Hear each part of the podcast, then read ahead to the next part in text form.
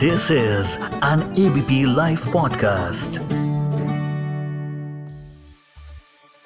तो कांग्रेस के हो गए कन्हैया, चौंतीस साल के Kanhaiya, communist party of India के कन्हैया, जेएनयू यानी जवाहरलाल नेहरू यूनिवर्सिटी दिल्ली के कन्हैया, एक फायर ब्रांड इमेज के कन्हैया, बीजेपी और कांग्रेस दोनों को एक स्वर में गलियाने वाले कन्हैया, बीजेपी की खिलाफ आग उगलने वाले कन्हैया, ये कांग्रेस के हो गए। तो कांग्रेस को इससे क्या फ़ायदा होगा? राहुल गांधी को क्या फ़ायदा होगा? आज न्यूज़ इन डेथ में इस बात की चर्चा करेंगे। नमस्कार, मैं हूँ आपका दोस्त विजय विद्रोही और आप सुन रहे हैं एबीपी लाइव पॉडकास्ट चौंतीस साल के कन्हैया कांग्रेस में शामिल हो गए। भूमियार है, बिहार से आते हैं गिरिराज सिंह के खिलाफ वो चुनाव हारे थे। मैं वो चुनाव कवर करने उस समय गया था।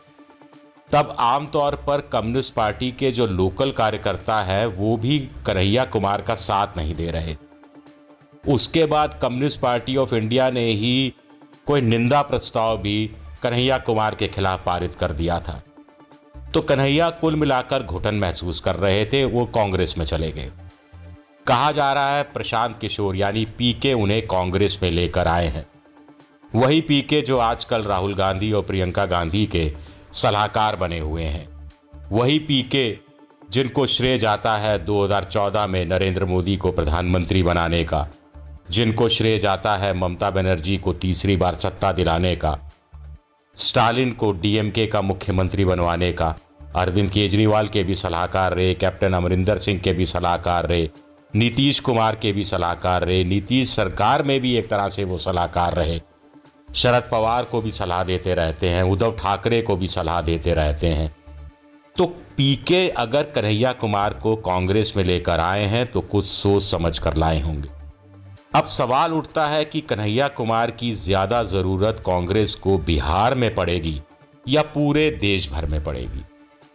जिस ढंग से वो मोदी को कटघरे में खड़े करते रहे हैं जिस ढंग से वो आम आदमी की बोलचाल में बात करते रहे हैं, मुद्दों को उठाते रहे हैं, उनकी माँ आंगनबाड़ी कार्यकर्ता, पिता एक साधारण किसान, एक बहुत ही साधारण मिडिल क्लास फैमिली या उससे भी कहा जाए कि लोअर मिडिल क्लास फैमिली ग्रामीण इलाके से आए हुए कन्हैया कुमार, युवा कन्हैया कुमार, चौंतीस साल के कन्हैया कुमार, पढ़े लिखे कन्हैया कुमार, महत्वाकांक्षी कन्हैया कुमार तो क्या ये हिंदुस्तान की जो आबादी है पैंसठ परसेंट, जो 40 साल से नीचे की है, इसको लुभाने में कामयाब होंगे कन्हैया कुमार? ये देखना इस बात पर निर्भर करेगा कि आखिर प्रशांत किशोर, प्रियंका गांधी और राहुल गांधी के साथ मिलकर कन्हैया कुमार का किस तरह से इस्तेमाल करते हैं। कन्हैया कुमार के साथ साथ जिग्नेश मेवानी भी कांग्रेस में शामिल हो गए हैं। वैसे गुजरात से हैं, दलित हैं, युवा हैं, इकतालीस साल उम्र है।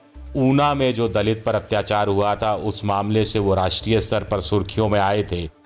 बड़गाम, उत्तर गुजरात का एक विधानसभा इलाका, वहाँ से वो पिछला चुनाव निर्दलीय लड़े थे, कांग्रेस के समर्थन से लड़े थे वो निर्दलीय, लेकिन कांग्रेस में कभी शामिल नहीं हुए। बड़गाम में गया था, उनका इलेक्शन कैंपेन भी कवर किया था मैंने। छोटी छोटी जनसभाएँ मैंने तीन चार उनकी देखी थी। वो भी बिल्कुल ग्रामीणों से ग्रामीण भाषा में बात कर रहे थे। लोकल मुद्दे, पानी, बिजली, सड़क के मुद्दे उठा रहे थे। सांप्रदायिक माहौल से खुद को दूषित ना करे ग्रामीण वोटर, इसके लिए वो आगाह कर रहे थे। एक अच्छे दलित नेता वो साबित हो सकते हैं। गुजरात में तो कमान हम सोच समझ सकते हैं आज की तारीख में कि हार्दिक पटेल कार्यवाहक अध्यक्ष है। उनको फुल फ्लैश अध्यक्ष जल्द से जल्द बना देना चाहिए, मेरे ख्याल से राहुल गांधी को। और साथ साथ जिग्नेश मेवानी भी आ जाते हैं तो और बेहतर होगा। वैसे अल्पेश ठाकुर भी थे पिछली बार। एक तिगड़ी थी ये, जो बाद में बीजेपी में चले गए थे, अल्पेश ठाकुर।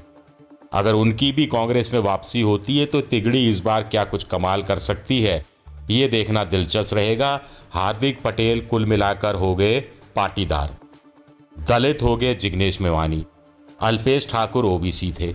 चलिए, अल्पेश ठाकुर को अभी अलग कर देते हैं। तो बड़ा सवाल उठता है कि आखिर राहुल गांधी क्या नए सिरे से युवा ब्रिगेड की तलाश कर रहे हैं? नए सिरे से चीज़ों का गठन कर रहे हैं?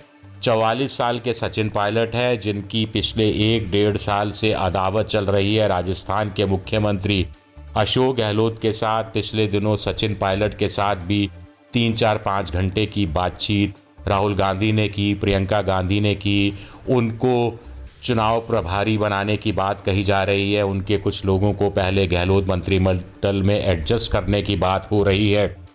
तो युवा टीम ने सिरे से सक्रिय कर रहे हैं। इक्यावन साल के चरणजीत चन्नी हैं, जो हाल ही में पंजाब के मुख्यमंत्री बनाए गए हैं। सिख हैं, दलित सिख हैं। दलितों की आबादी करीब तीस बत्तीस परसेंट है। कुछ लोग तो कहते हैं पैंतीस परसेंट से ज़्यादा है पंजाब में। साथ ही साथ इसमें से 11-12 परसेंट दलित सिखों की आबादी है। तो कांग्रेस को इस बहाने दलित सिखों का वोट मिल जाएगा दलितों का वोट मिल जाएगा। अकाली दल ने जो समझौता बीएसपी के साथ मिलकर किया है उसका फ़ायदा अकाली दल को उस रूप में नहीं मिल पाएगा। रोपड़ से है चन्नी च, उनकी रिश्तेदारी भी काशीराम के परिवार के साथ है जिन्होंने रोपड़ के ही थे और रोपड़ से ही अपने राजनीतिक करियर की स्टार्ट की थी तो इसको एक मास्टर स्ट्रोक माना जा रहा है। मास्टर स्ट्रोक से बात आई तो आमतौर पर देखा यह गया है कि पिछले कुछ सालों में 2014 के बाद से खास तौर से, कि अमित शाह या नरेंद्र मोदी जो भी कदम उठाते हैं, उसको मास्टर स्ट्रोक कहा दिया जाता है और जो कांग्रेस कदम उठाती है, उसे डिजास्टर स्ट्रोक। खास तौर से राहुल गांधी ने कोई कदम उठाया तो उसको डिजास्टर स्ट्रोक बता दिया जाता है, लेकिन इस बार कहा जा रहा है कि राहुल गांधी ने वाकई में एक मास्टर स्ट्रोक खेला है। चेन्नई को दलित को पंजाब का मुख्यमंत्री बनाकर पहले दलित मुख्यमंत्री हैं, इससे पहले सब सिख रहे, ये भी सिख हैं, लेकिन पहले सब जट सिख रहे, ऊँची जाति के सिख रहे। हालाँकि ज्ञानी जैल सिंह भी रहे, वो ओबीसी के थे। लेकिन ये एक गेम चेंजिंग आइडिया हो सकता है और कहा जा रहा है इसके पीछे भी प्रशांत किशोर का हाथ है। एक और बात कही जा रही है कि आखिर कांग्रेस को राहुल गांधी को इस समय युवा नेताओं, युवा चेहरों की ज़रूरत क्या है? क्या ये छवि बदलने की कोशिश है? हाल में ज्योतिरादित्य सिंधिया कांग्रेस छोड़कर बीजेपी में चले गए, केंद्र में मंत्री भी बन गए हैं, सुष्मिता देव टीएमसी में चली गई, वो राज्यसभा पहुँच गई हैं। प्रियंका चतुर्वेदी शिवसेना में चली गई थी, वो भी राज्यसभा पहुँच गई हैं। जितेंद्र प्रसाद बीजेपी में चले गए, उनको योगी सरकार में कैबिनेट मंत्रालय दिया गया है। और भी जो मुरली देवड़ा और दूसरे कुछ लोग हैं, मिलिंद देवड़ा, ये सब भी कुछ तड़प रहे हैं, ऐसा कहा जा रहा है। छटपटा रहे हैं। राजीव सातव एक अच्छे नेता हुआ करते थे, उनकी दुर्भाग्यवश मौत हो गई, गुजरात से ही थे वो। राज्यसभा के सांसद। तो क्या ये जो भरपाई है, इसको पूरा करने की कोशिश है?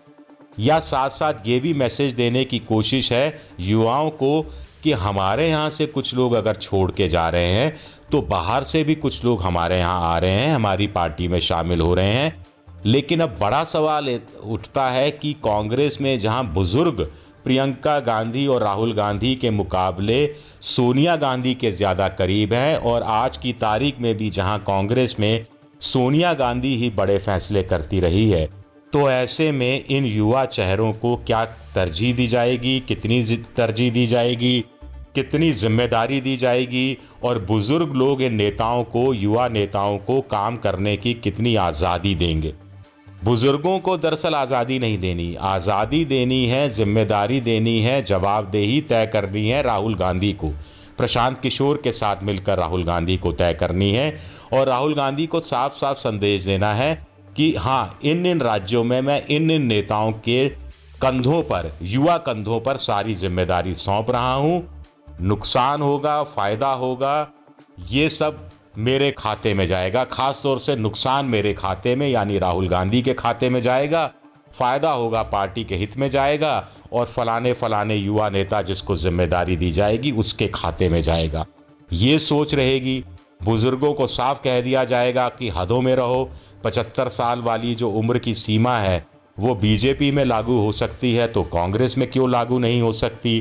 क्या इस तरफ़ अगले कदम के रूप में राहुल गांधी कोई पहल करेंगे। सबसे बड़ी बात है कि क्या राहुल गांधी जो युवा चेहरों को सामने ला रहे हैं, क्या अब कांग्रेस की ज़िम्मेदारी भी उठाएँगे, ज़िम्मेदारी संभालेंगे? करीब करीब दो साल हो गए हैं कांग्रेस के पास कोई पूर्णकालिक अध्यक्ष नहीं है। राहुल गांधी के अलावा कोई और बन नहीं सकता, ये बात भी साफ़ है। राहुल गांधी बनना नहीं चाहते, ये बात वो अपनी तरफ़ से साफ़ कर चुके हैं। लेकिन आज की तारीख में लगता है कि बदली हुई राजनीति में जहाँ लोकसभा चुनाव में दो साल बाकी हैं।